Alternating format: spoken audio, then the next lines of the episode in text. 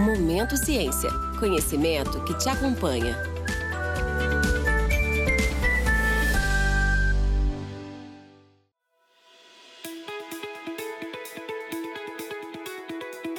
Olá, meu nome é Vinícius Silveira, eu sou líder da divisão de soluções para a indústria da Thermo Fisher no Brasil.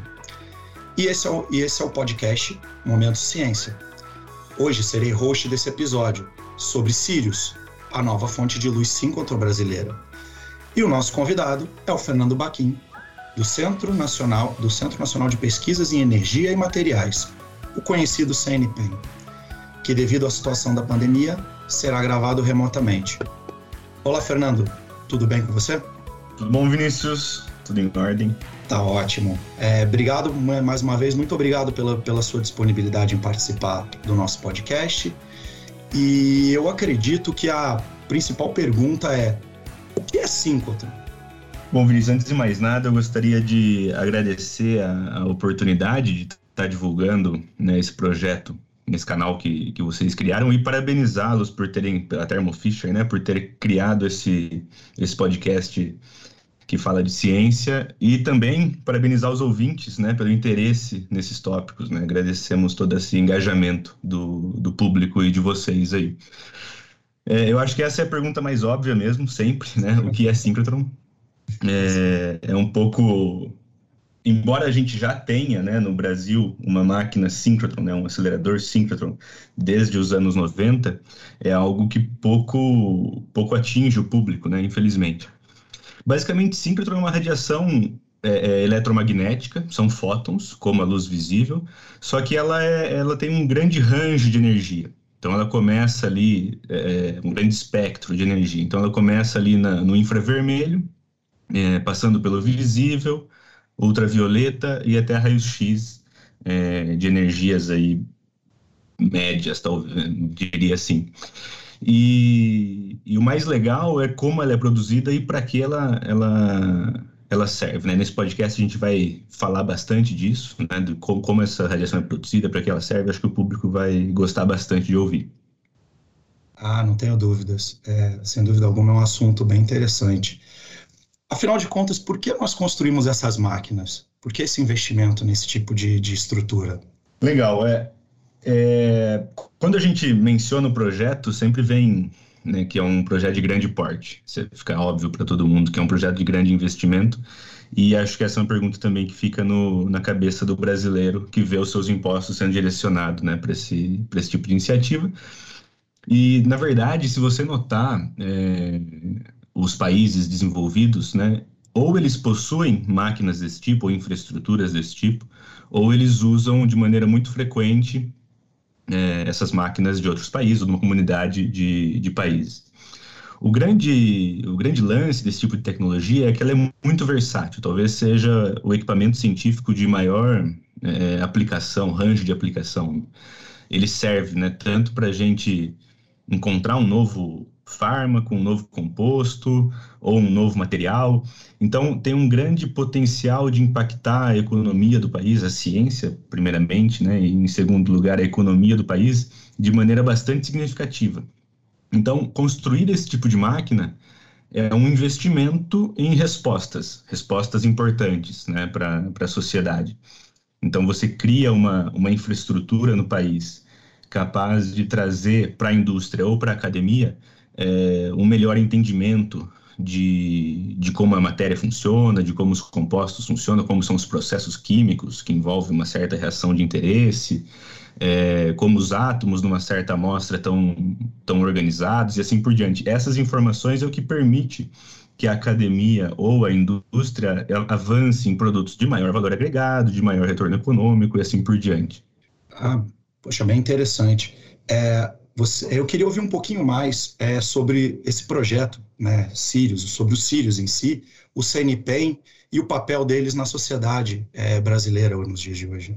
Bom, Vinícius, acho que é uma, uma boa oportunidade né, para a gente também deixar bem, bem claro a visão que nós temos né, de dentro da instituição sobre o papel dela na sociedade.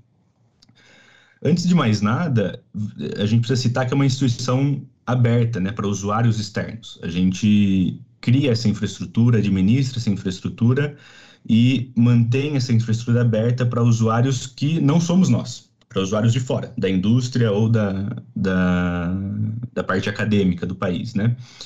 E gente, o país cria laboratórios nacionais, como é o caso do Laboratório Nacional de Luz Synchrotron, para administrar algo que é ou grande demais ou complexo demais para estar dentro de uma universidade, né? Ou algo que, que vai receber mais usuários do que apenas usuários de uma única universidade.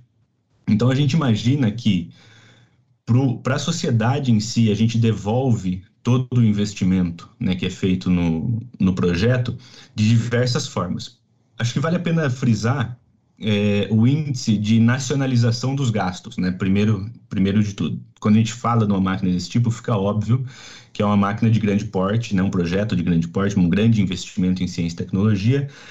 E muitas vezes pode parecer que a gente vai no mercado externo, em outro país, e compra essa máquina para operar dentro do nosso país, né?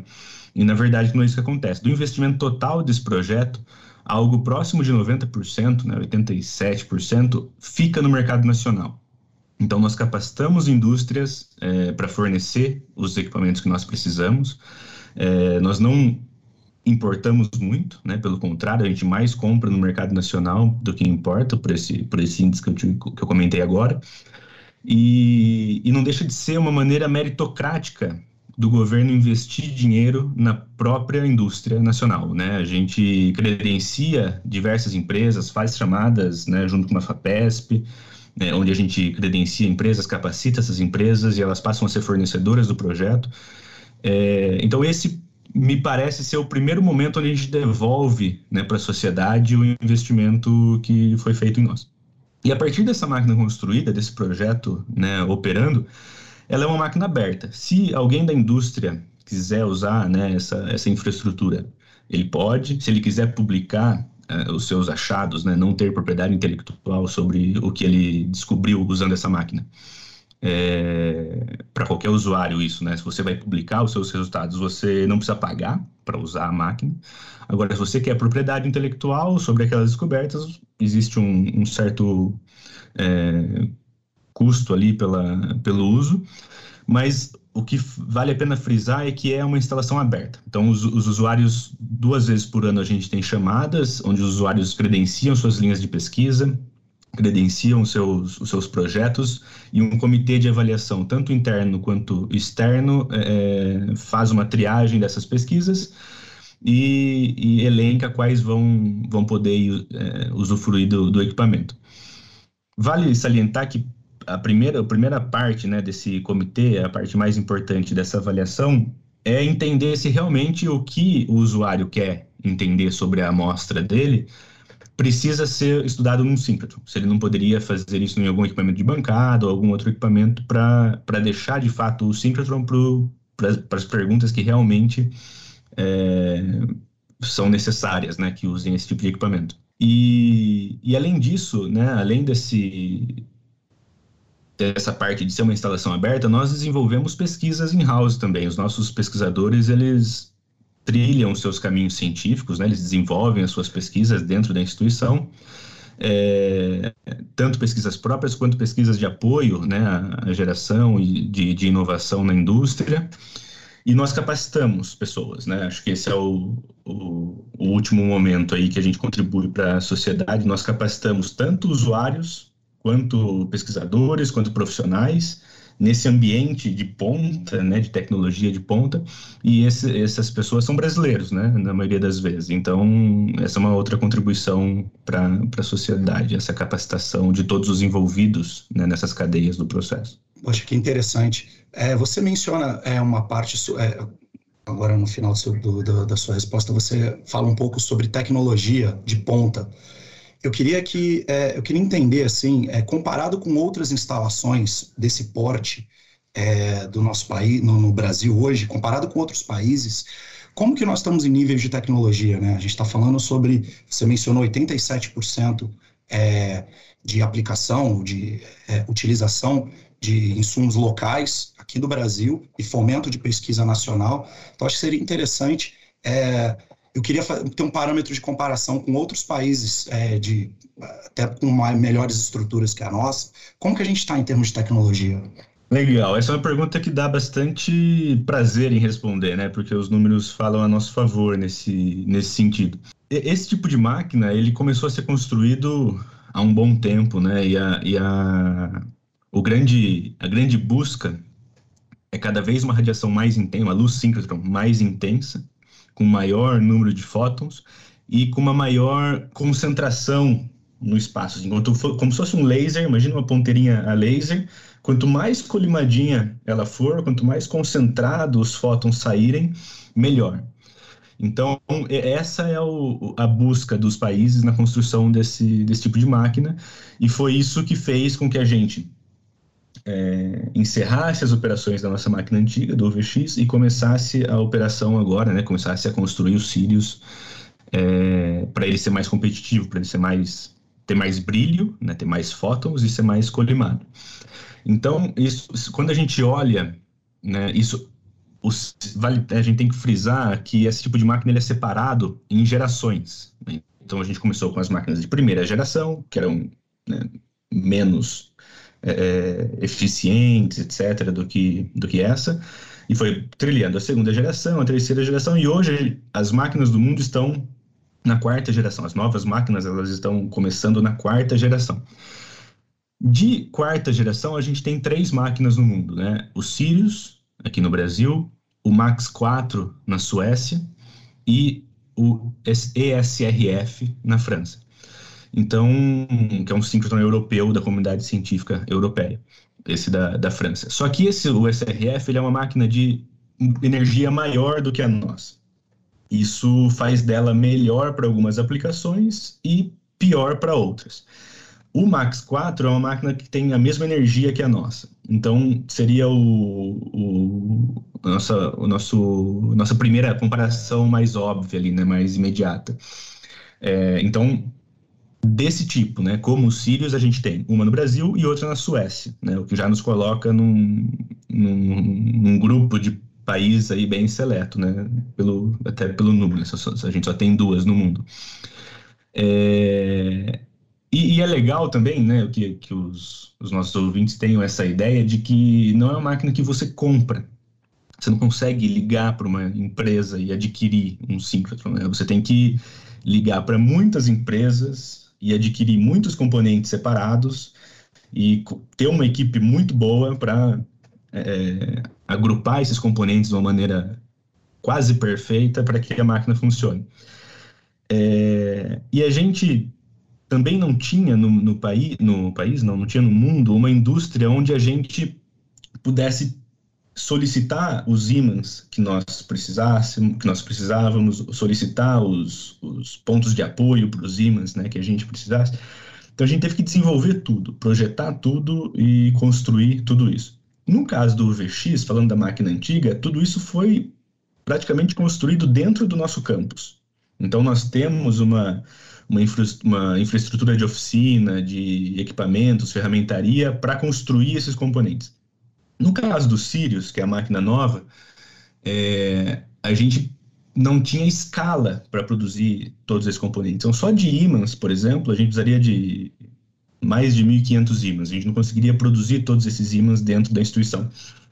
Então, a gente projetou os ímãs, prototipou os ímãs internamente, né, entendeu como eles funcionavam, quais eram os desafios do projeto, e aí transferiu essa tecnologia para empresas que podiam fornecer para a gente.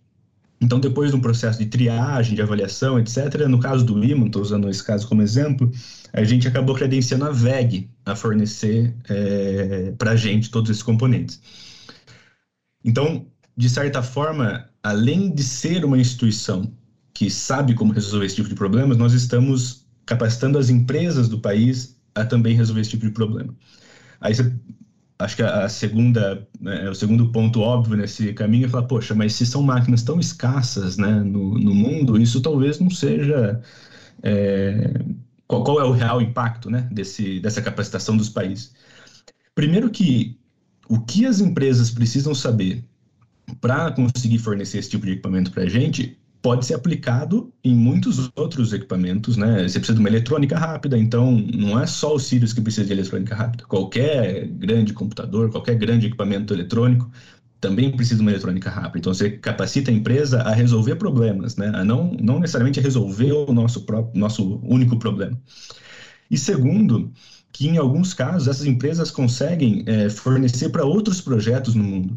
Então, aqui vale, né, se você imaginar o fluxo financeiro dessas, dessas aplicações, por exemplo, hoje a VEG poderia estar capacitada, né, ela está capacitada a fornecer equipamentos desse tipo, né, ímãs, ao CERN, né, que é uma aplicação na Europa que tem um investimento envolvido gigantesco. Então, além do dinheiro investido pelo país ficar no país, a gente ainda capacita as nossas empresas para receber dinheiro de outros países nessas aplicações científicas. Então, acho que em termos de tecnologia, nesse sentido síncrotron, ou tecnologias acessórias a esse tema, a gente está na fronteira internacional, aí, fronteira mundial, e esperamos nos manter assim por muito tempo. Interessante. É, e, sem dúvida alguma, o Sirius é um orgulho para a comunidade científica brasileira. É, falando um pouco, é, você deu uma passada sobre a diversidade de aplicações, múltiplas aplicações, né? Eu queria que você me falasse um pouquinho sobre as quais são as algumas das principais é, possibilidades de aplicação, pensando na pesquisa, na indústria, é, que a gente pode, que os laboratórios, né, as comunidades científicas aí, as universidades, enfim, podem buscar e obter é, junto aos Sirius. Em algumas das respostas eu também mencionei a versatilidade do equipamento, né? Ele ele passa por muitas áreas do, do conhecimento. E aqui eu também vou acabar me estendendo um pouco nessa resposta, porque eu queria transmitir também para quem está nos ouvindo é, é, quão aberto é esse leque, né, quando a gente fala de versatilidade. Então, é, o grande objetivo desse tipo de máquina é entender como que, as, como que a, o mundo microscópico está organizado. Né? Então, no caso de materiais, a gente quer entender como que, vou usar um exemplo didático, né, como que os átomos dentro de uma borracha do pneu, por exemplo, estão organizados, como que eles estão ligados entre si, como que essas cadeias poliméricas, né, muitas vezes estão estruturadas dentro do material. E, e essa é a, a, o entendimento necessário para a gente criar uma borracha mais resistente, um pneu que dure mais, ou um pneu para uma condição específica, mais quente, mais fria, etc. Né? Então, no caso dos materiais, entender como os átomos estão distribuídos e como eles estão ligados entre si faz da, da, do, do, do processo de criação de um novo material algo muito mais fácil, muito mais objetivo. Para a parte biológica, a gente tem diversas aplicações e, por exemplo, entender como que é a estrutura de uma proteína, como que é a estrutura, como que os átomos de uma certa molécula estão distribuídos no espaço, né? No caso do, do COVID, por exemplo, entender como que as proteínas envolvidas no processo de replicação do vírus, né? qual é o formato dessas proteínas, como que, entendendo o formato dessas proteínas, a gente consegue pensar em novos fármacos, né? Como que tipo de molécula eu tenho que agregar naquela proteína para que ela seja inativada, para que ela não faça o seu papel na replicação do vírus. Isso também leva a gente para um universo de desenvolvimento de novos fármacos, né? É, então essa parte bioquímica né, é muito entendida, né? Muito, a gente lança luz sobre sobre esses é, sobre essas questões bioquímicas e também a parte estrutural, né, do ponto de vista biológico, é importante. Então a gente consegue ver como que as células estão distribuídas no tecido, então entender como que elas estão, como que elas compõem a matriz óssea, por exemplo. É, a gente consegue fazer tomografias com uma resolução muito boa, né, uma nanotomografia, né, resolução nanométrica. Isso nos torna capaz até de fazer uma tomografia de uma única célula colocar uma única célula na frente do feixe e entender como que os, com, os componentes da célula, né, como que as organelas estão distribuídas dentro da célula e o, algo importante dessas máquinas mais novas, né, essas máquinas de quarta geração, como o Sirius, aqui no Brasil, como o Max 4 na, na Suécia, é que a gente tem um, um fluxo de fótons tão grande que a gente consegue acompanhar é, processos rápidos em tempo real. Então, é, uma resina que está, um catalisador que está endurecendo uma resina ou algo do tipo, que são coisas que antes a gente acompanhava só em fotografias no tempo, né? Eu escolho o começo do processo, o meio do processo ou o fim do processo para observar. Agora a gente consegue ver em tempo real acontecendo. E algumas linhas ainda de, de uso dos Sirius, elas são até mais arrojadas no sentido das aplicações futuras, né? É, hoje a gente comenta né, de materiais que vão para situações de uso bastante extremas, né? Materiais vão ser submetidos a altas temperaturas ou altas pressões. É, então a gente tem linhas específicas que, que acabam é, submetendo as amostras a campos magnéticos intensos, a pressões intensas, e a gente consegue acompanhar como que o material se comporta nesse tipo de, de ambiente agressivo para desenvolver né, uma, um material que melhor é adequado a algumas aplicações. E por fim, um, um, acho que um exemplo bem didático, né? A gente comenta bastante do, do pré-sal, né? O pré-sal é uma grande reserva brasileira de petróleo, assim por diante. É, só que esse petróleo está dentro de poros em rochas, né? E extrair esse petróleo é algo complicado. Então, entender como esses poros estão distribuídos é algo que a gente é, pretende fazer em uma das linhas de luz dos cílios, né? Colocar uma rocha do pré-sal, é, imagiar esses poros preenchidos por, por óleo e depois criar um, um, certo, um certo modo de extrair esse óleo, entender qual parte do óleo saiu, qual parte ficou retida e por quê. Então, só nessa aplicação já dá para o ouvinte ter uma noção é, de, de, qual pode ser o impacto disso. Né? Se a gente entender uma maneira de extrair poucos por cento a mais né, de, de petróleo do, do pré-sal, isso traz para o país um ganho econômico muito maior do que o investimento nesse tipo de máquina. Então, é, acho que é, todas essas aplicações elas dão uma ideia de, de quão versátil esse tipo de máquina é e de quais são os impactos que ela pode trazer para a sociedade do ponto de vista científico. Né? Legal, bem interessante. É, eu, eu notei você falando um pouco sobre brilho, feixes colimados e tudo mais. Eu não sou nenhum especialista, é, físico especialista em radiação, entretanto, eu imagino que a segurança deve ser um tema de extrema importância para os sírios, né? Quais os tipos de radiação são produzidas durante o funcionamento da máquina? Bom, é, eu, eu sou responsável pela produção radiológica lá dentro da, dessa instituição, então eu vou tentar dizer para você de uma maneira mais genérica, né, esse tipo de, de os tipos, né, de radiação que são produzidos. É, essa máquina é, é um acelerador de partículas, né? Ela é composta por alguns aceleradores de partículas. Né? Então, é, é o nome diz, né? A gente acelera algumas partículas até uma velocidade muito próxima, velocidade da luz, é 99, alguns 9% da velocidade da luz. É, isso é uma energia bastante grande né, nesse feixe acelerado. E o objetivo desse feixe acelerado é que esses elétrons, né, ao serem, ao, ao terem a sua trajetória é, alterada, eles emitam essa luz síncrotron.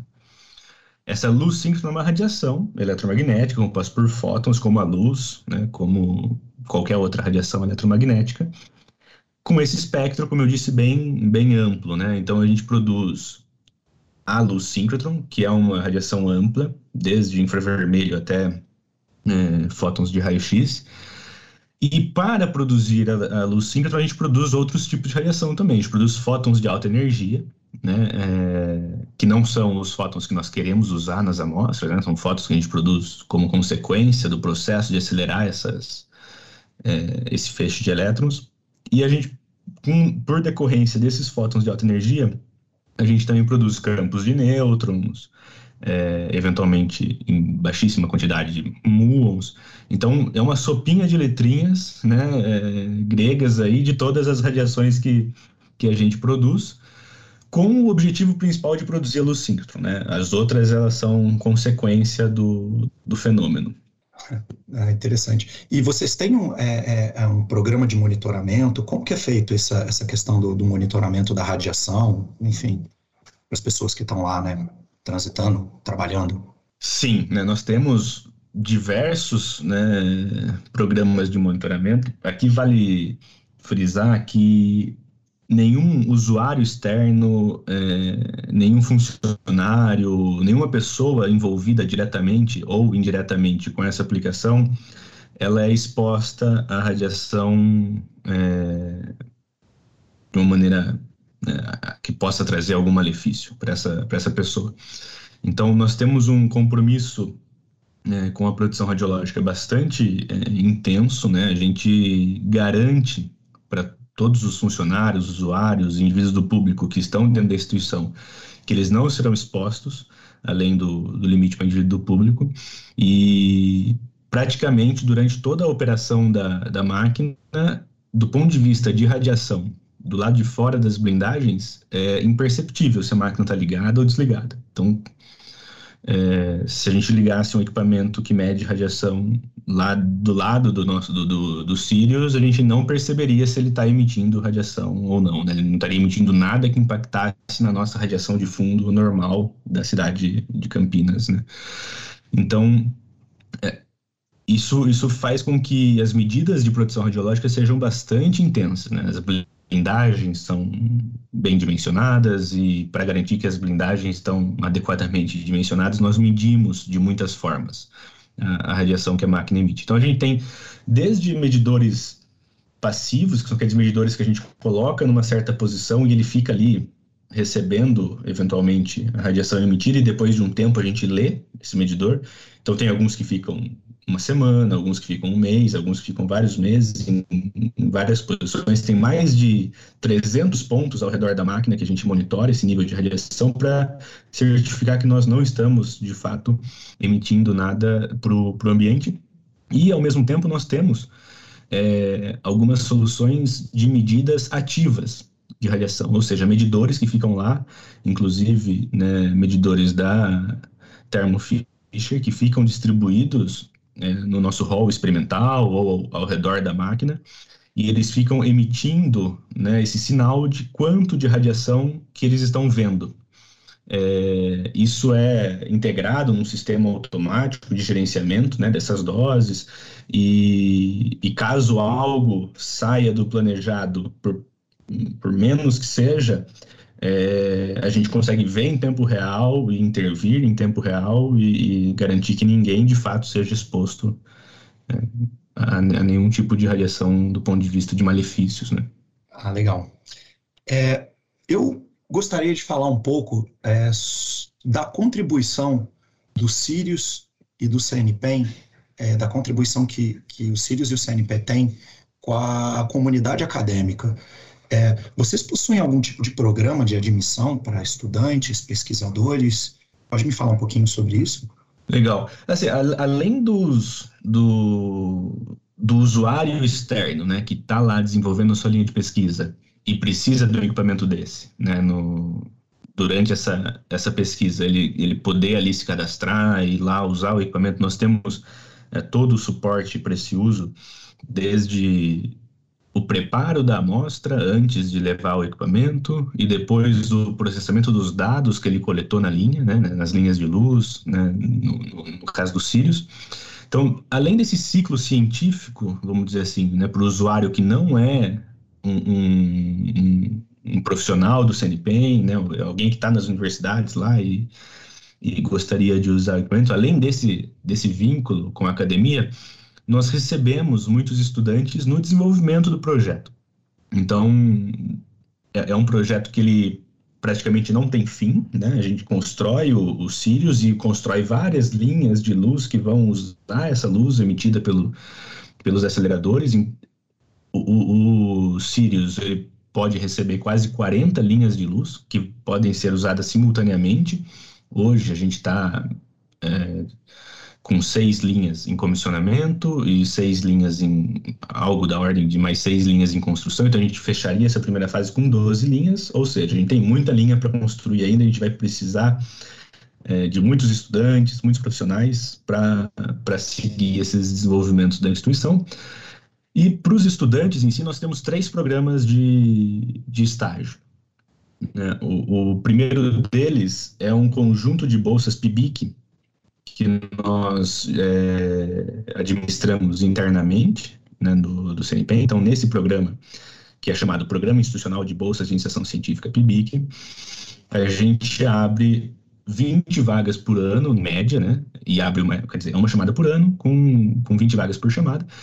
E esse, esses alunos eles podem renovar pelo menos mais um ano, né, a, a presença deles no campus. Então, para esse programa específico, nós temos da ordem de 40, 50 alunos é, o tempo todo no nosso campus, colaborando para todos os desenvolvimentos que esse tipo de projeto é, necessita. Além disso, a gente tem um programa unificado de estágios, que daí é um programa é, de estagiários internos né, do, do CNPEM, é, que vão participar das equipes de, de, de, de projeto. Nós temos 50 vagas por chamada, também é uma chamada por ano, e, e também com uma renovação. Então, o, o profissional, o, o, estudante, né, estagiário, pode ficar dois anos na instituição. Então, nós temos 100, é, 100 alunos desse tipo dentro da, das equipes de desenvolvimento é, simultaneamente. E além desse, desses dois que eu citei, nós temos as bolsas de verão, ou seja, o aluno nas férias de, de verão consegue ser inserido no, no campus, né, nos desenvolvimentos do projeto, e eles passam ali esses, esses meses né, de janeiro e fevereiro desenvolvendo um certo projeto é, vinculado a algum, algum desenvolvimento da instituição. Nesse caso, normalmente são 15 vagas por chamada. Então, isso dá é, pelo menos aí umas 150 é, pessoas dentro do campus, é, alunos né, de, de, outros, de outros, outras instituições de, de ensino dentro do campus participando de maneira direta aí dos desenvolvimentos do, do projeto. É bem interessante. É, você, ouvinte estudante que tem interesse, pode, é, acredito, Fernando, no site do, do, do, do Sirius tem mais informações, certo? Isso. Se você entrar aí na internet, cnpen br é, você vai navegar por vagas, tanto para os estudantes quanto vagas para profissionais já, tem vagas abertas, é, e você vai entender a dinâmica dessas vagas ao decorrer do ano, né? Lá tá quando vão ser as chamadas e assim por diante. Encorajo todos os estudantes aí para acessar o site, encontrar alguma coisa que interessa, se cadastrar. É uma instituição que dá bastante suporte né, aos interessados e Espero contar com vocês para os próximos desafios. Excelente oportunidade para trabalhar com tecnologia de ponta, muito interessante. Eu, particularmente, já tive a oportunidade de conhecer a estrutura é, e um pouco do trabalho de vocês, e, sinceramente, eu fiquei impressionado. É, a visitação dos Sírios, ela é aberta ao público geral, a, a comunidade não acadêmica que tem interesse, tem visitação? É, a, a, instituição se esforça bastante, né, para receber e para para devolver à comunidade, né, de todas as formas, é, a oportunidade de, de, estar presente no nosso dia a dia. Então, no, nós, é, a instituição não é aberta para uma visita a qualquer momento, assim, né?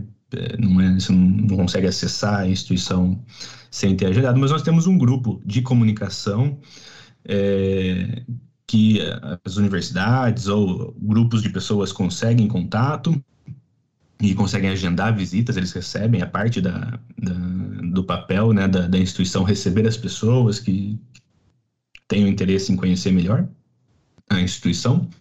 Bom, e pelo menos uma vez por ano, né, nesse último período a gente foi impactado pela, pela pandemia, mas se não, se não fosse a pandemia, nós teríamos também no ano passado e nesse ano é, o que a gente chama de CNPEM de Portas Abertas. É um evento, como eu disse, anual, onde o, os grupos do CNPEM, eles preparam é, é, stands ali, áreas onde a gente consegue receber o público, mostrar informações legais, coisas interessantes da instituição para o público. Então, o público externo consegue caminhar pelos Sirius, todos os, ou a grande maioria dos grupos né, do, do projeto Sirius vão ter ali suas áreas onde consegue demonstrar uma experiência ou explicar alguma coisa de uma maneira mais didática, mais lúdica. É, isso acontece para todos os outros laboratórios também do, do campus. Então, é como se a gente preparasse o campus né, para que a comunidade externa conseguisse absorver o máximo possível de informação, além de ser um bom é, ambiente ali de entretenimento, e também é disponibilizado né, para as pessoas instalarem ali food trucks e, e áreas de, de, alimentação. Então, cria um, um, um, dia inteiro, né? na verdade são dois dias, se eu não estou enganado, é, onde as pessoas, as pessoas entram no campus, tem toda a infraestrutura necessária para passar um dia ali curtindo o, informações científicas, vendo experimentos, o pessoal se programa para abraçar a comunidade de uma maneira bem, bem intensa e a gente está sendo agraciado aí com uma adesão é, bem legal da comunidade. São, me, me falta números aqui agora, mas são muitas centenas de pessoas, alguns, algumas milhares de pessoas que, que nos visitaram na última vez e, e foi, foi bastante satisfatório.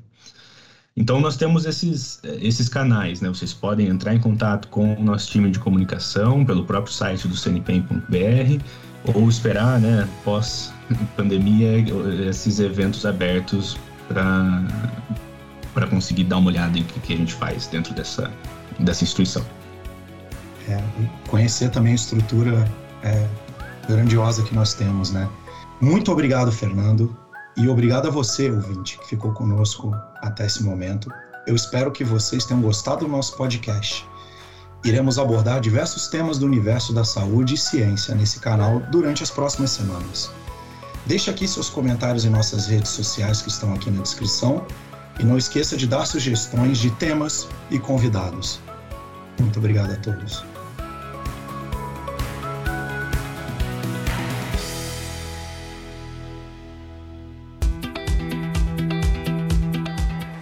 Momento Ciência é um podcast da Thermo Fisher Scientific, em produção pela U Project Content House.